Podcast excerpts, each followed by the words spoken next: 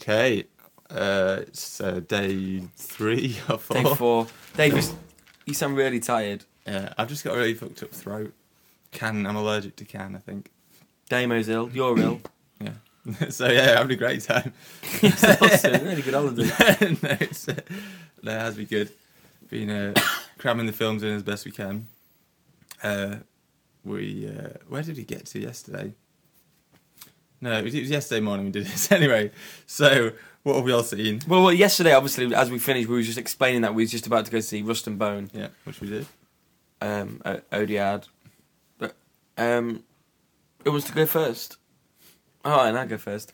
Yeah, ultimately, I thought it was really disappointing. It went on a really weird trajectory with no sort of kind of peaks and troughs in between, really. I've started off thinking, you know, really positive. I was thinking, oh no, I really like this. I think I really liking the style. I was liking where it was going. And from that point to the end, it literally just went down and down and down and down. Now, technically, there's nothing necessarily wrong with that, actually. I think it does look really nice. I think the performances are really good. I think everything is just really solid. My biggest problem with it is that I really didn't like the main guy. Like, I really, really didn't like him. He's probably the most unlikable character I've ever. I won't go that far. Really, I hate it. I thought I had a lot of compassion and stuff. There was just a few things that he did that were like, what the fuck? Oh, yeah, a few things, like everything. He was a cunt. That's his problem. But that is the thing. I really hated everything about him. Everything he did, everything he said, the way he treated his son, everything. And obviously there's a certain intention in that, but usually it's always usually offset with something else, which I never got. And obviously at the end it tried to bring that in. It's almost too late and it was badly handled at the end for me to really care. And again, although a lot happened in the film, I just didn't. It just never pulled me in ever. There's a few beautiful moments. I quite like the whole whale thing. Yeah, that was my. That was great. Moment, yeah, but ultimately, I just didn't care, and just what happened, it just became more and more sort of not ridiculous. Is probably a bit too strong, but yeah. So it never pulled me in on the story, and I hate it. And I never cared about it. I could never give a fuck about him or her, and I never believed that she'd like him in any way, shape, or form. It's just. No, it didn't work. I kind of agree that I really liked the first half of it, so but yeah, it started to lose me. There were just a few like contrivances and some like massive jumps in the narrative, especially at the end. There's like the bit at the end. It was just a bit like, where the fuck did that come from? It just felt a bit unjustified and yeah, I just didn't really buy into it. But I did like the first half, and again, like you say, it is really solidly made. It just doesn't quite work. Yeah. Yeah, I mean, I think I kind of agree with a lot of that, really. I think the biggest problem is the fact it wasn't emotionally engaging in any way. It didn't draw you in, which is obviously what it needed with that kind of story. I mean, it is done very well in Odier's style, like The Beat That My Heart Skips and Read My Lips, but it just doesn't draw you in. And there are a few little kind of incongruities in the story as well, and things that just that kind of jarred and I didn't quite buy or believe certain little instances when someone pulls a gun. I just didn't believe that at all. So yeah, it was disappointing. Overall, it's well made, but for kind of a melodramatic story like that, there was no emotional connection at all for me, which is what it needed. The only emotional bit for me was, like you say, was with the whales. I liked the bit when she was up against that big blue wall and playing in that whale. That was amazing, that bit, but that was about the only time when I felt a bit sort of like... Yeah, it's nicely done, but even that I didn't feel... Yeah, I didn't feel emotionally connected. I just thought it looked amazing. I did in that bit. I liked that bit. But no, yeah, so a bit disappointing all around. Solid, but... You say the gun bit, the bit when I was just like, what...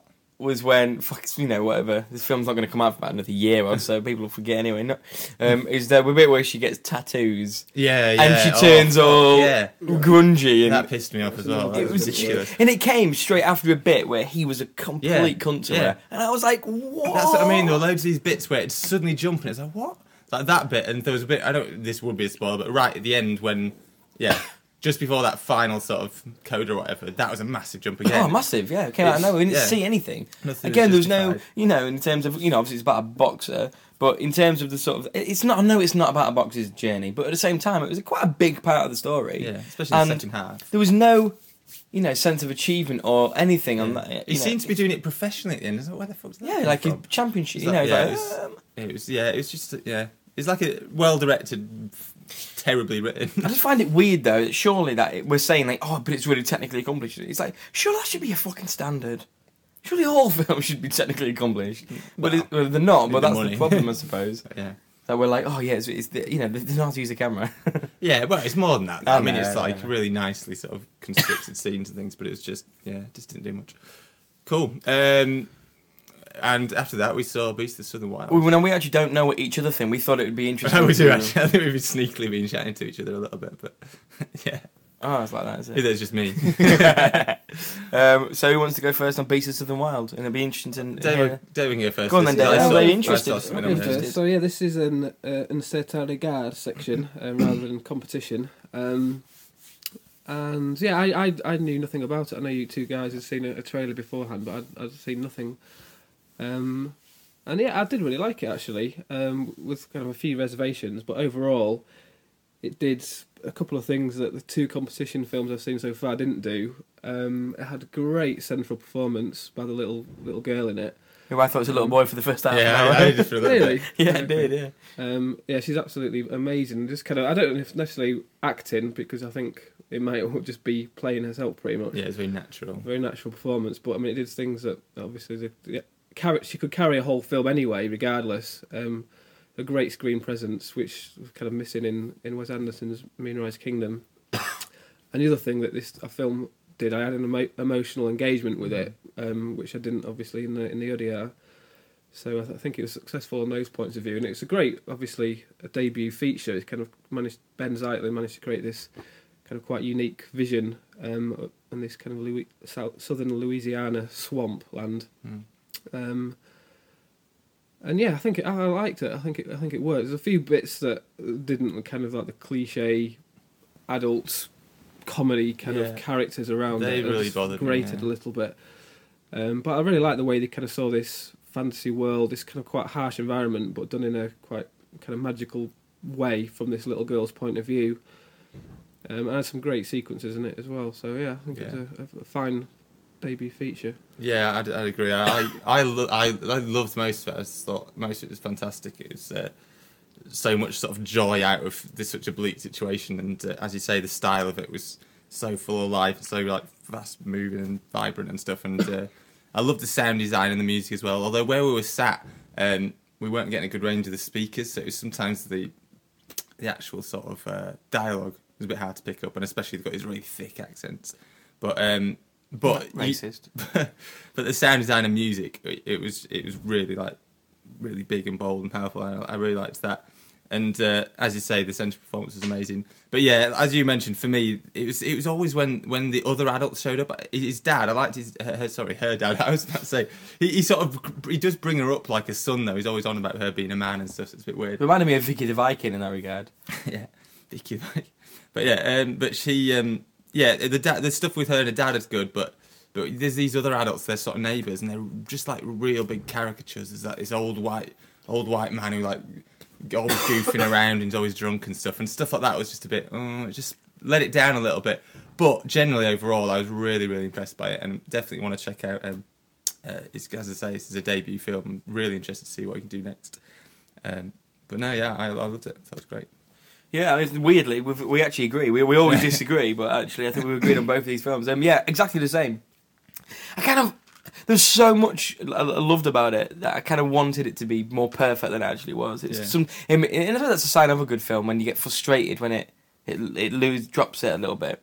But that's the thing, when I was watching it, on the whole, it was just like, this is... And I really loved it. It was very different to what I was expecting. I expected it to be more fantastical than it was, actually, but it wasn't really. It had in terms of the sort of the perspective, but even the perspective was suddenly a heightened reality. Yeah, it's more, and then there was a child's perspective, but not always just like a totally crazy one. But the same thing, absolute same thing. I mean, because you two were really kind of positive. I mean, as another positive, what I did think it handled things with class and with subtlety. And it's like we talk about the fact that he raised her as a son, but it never really explicitly dove into it. Never really explained why or expressed why. There was just these moments, really nice moments of that, which I thought, didn't need anymore, and I thought that was really well handled. And without saying anything, it kind of said a lot about what the father wanted and what he hasn't had, and I think it handled things like that really, really well. In all honesty, although the kind of, you know, it was a nice story, for me, I kind of wanted a bit more drama to the story. In all honesty, like, it felt as if there wasn't enough. You know, I really enjoyed it, but it felt as if not enough real drama happened. Real drama happened in it, obviously, other than closer to the end. Yeah. And there's a massive storm earlier on. Yeah, but even then, it's a nice sequence. That's a lovely sequence. But anyway, that sort of then set them off on their little journey, didn't it? In a way. But then they sort of went off on a journey, and then the way they solved it, it just sort of felt like these little events happened, which then caused the storm and the flooding, and then it stopped the flooding. It's like, it's sort of fine. I don't want to be too harsh on it, but I just felt, when I was watching it, I was like, oh, I wish it was, like, you know, kind of a bit more dramatic. And weirdly, when I talk about subtlety, I almost felt it's almost too subtle in its sort of resolution to the fantastical element and the sort of that visual metaphor element.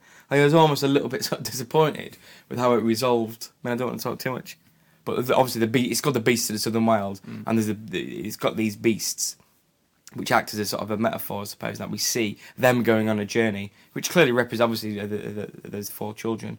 But I just felt as if how that ended, it was a bit of an anticlimax, to be honest. But because it was so subtle, which normally you kind of... I still found that bit quite emotional, actually. Personally. Did you? Yeah. I was very distracted by how bad the CGI was on that bit. Yeah, I'm not going to lie. I was a bit like... I couldn't... But now I was a bit like... But again, I think... performances were, but even like those other kids, they were really poor. They had just the difference when they were. They didn't do a lot though. They seemed a bit pointless. I was surprised they even bothered with them, to be honest. Yeah, but they just didn't really have very much developed character. No. I don't think it's not even about. It's almost like an energy that she had, and they were just so. They was always just staring at her, and and just stand still, and quite charming. But saying that.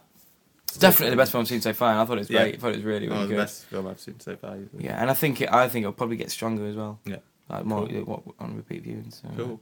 Well, you guys gave up after that. I watched one more film, although to be honest, I did promise to the usher that I didn't see this film because I wasn't supposed to get in. But fuck it, I'm going to talk about it anyway.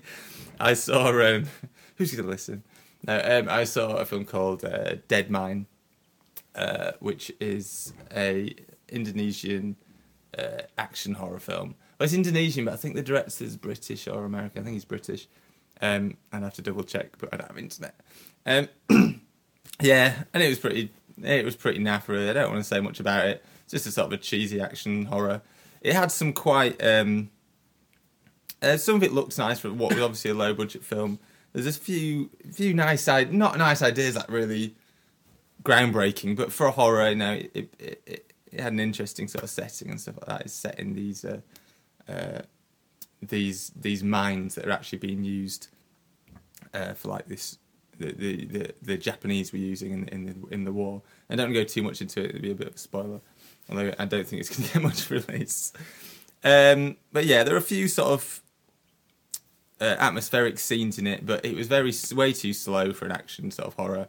It just took its time and. The acts and the dialogue and stuff was just poor. I mean, you sort of expect it from these low-budget horrors, but because there wasn't enough horror there, then it needed a bit of gravitas in the performance or in the dialogue or whatever to keep it moving, and it didn't. Everything was a bit like just a bit dull. There were quite a few walkouts, so yeah, nothing special. But if anyone asks, I didn't see that film. And then after that, I did actually catch the second half of Project Tail on the Beach. I'm not going to talk about that. It's an old film. If you haven't seen it, go and see it. It's great fun. Jackie Chan and Sammo Hung and Eun Bayo, however you pronounce his name. Were they all in attendance? Well, I missed the first half. I imagine... Because it was supposed to be, weren't they? Yeah, I think Jackie Chan was... I don't know if it's Jackie Chan. It said crew, but he's like the director and star. So I think Jackie Chan was there at the opening, but they don't stay to watch it because it's just on the beach. But so I don't know, but I'm presuming they were. But I enjoyed the last half of it. The only problem was there were no English subtitles. It was in Mandarin with French subtitles, but I've seen that film a couple of times already. And you're fluent in Mandarin. Oh, yeah. So and it's not a dialogue-driven film. So I just sat and watched the stunts and enjoyed myself on the beach. Enjoyed yourself on the beach? Is that... Well, you know, I get turned on by this action stuff, you know. Walk it out. No, cool. But that was yesterday. Well, what are our plans for today? What's everything? Well, me and Darren are off to watch Lawless soon. Damo's have to watch. Oh, yeah. They wanted to watch. Gallantly gave my ticket away today for Lawless. Thank you very much. Although you can watch up tomorrow.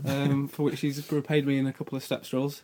So I'm going to see Reality, the new Matteo Garrone film, and after that, Paradise Love. Do you reckon you're going to get in? Hopefully, we'll see. We're going to try and. I won't mind trying to see Mystery at 4, but I don't know. It's market screens. We might not get in, but I'm going to try. And I actually really, really want to see Lawrence Arabia. It used to be one of my all-time favourite films, but I've not seen it for ages. And the chance to watch it on a big screen, I've always been told, is the sort of film you have to watch at cinema. And so all I've ever watched it on is a fucking VHS. So I'm very excited about watching that, although I know it's going to ruin everyone's social plans, but fuck it. No, I want to watch that. It's good that you're not going to be with us. To be honest, Dave, you're improving our social plans. By the minute. Oh, brilliant. So, yeah. It should be... I'm quite excited. Yeah. Cool. But then I'm off home. Boo. But I'll be collating your podcasts, hopefully, if you have a chance to record them. And we'll hopefully do them every day still. I'll be up for it, you. Yeah. And I'll be able to post them, hopefully. Although I've got quite a bit of work on, but yeah. Do you know, surely it takes minutes. Takes a little while, yeah. Doesn't take too long. Do it in the evening. Okay, cool. So, well, just general buzz. There's the big film at the minute is a film called No. Do you know what it's about? No. It's not in competition now, is it? Is that in the director's fortnight? It is, yeah. And Buzz is saying that no one could understand quite why it's not in the competition. It's the unofficial third in the Below the Range trilogy after Tony Manero and Tony Manero in Postmortem. Yeah. There's a couple of market screenings this morning, but hopefully there'll be some later on and we'll be able to catch that later. Cool. See ya. Good stuff. Well, yeah, keep listening.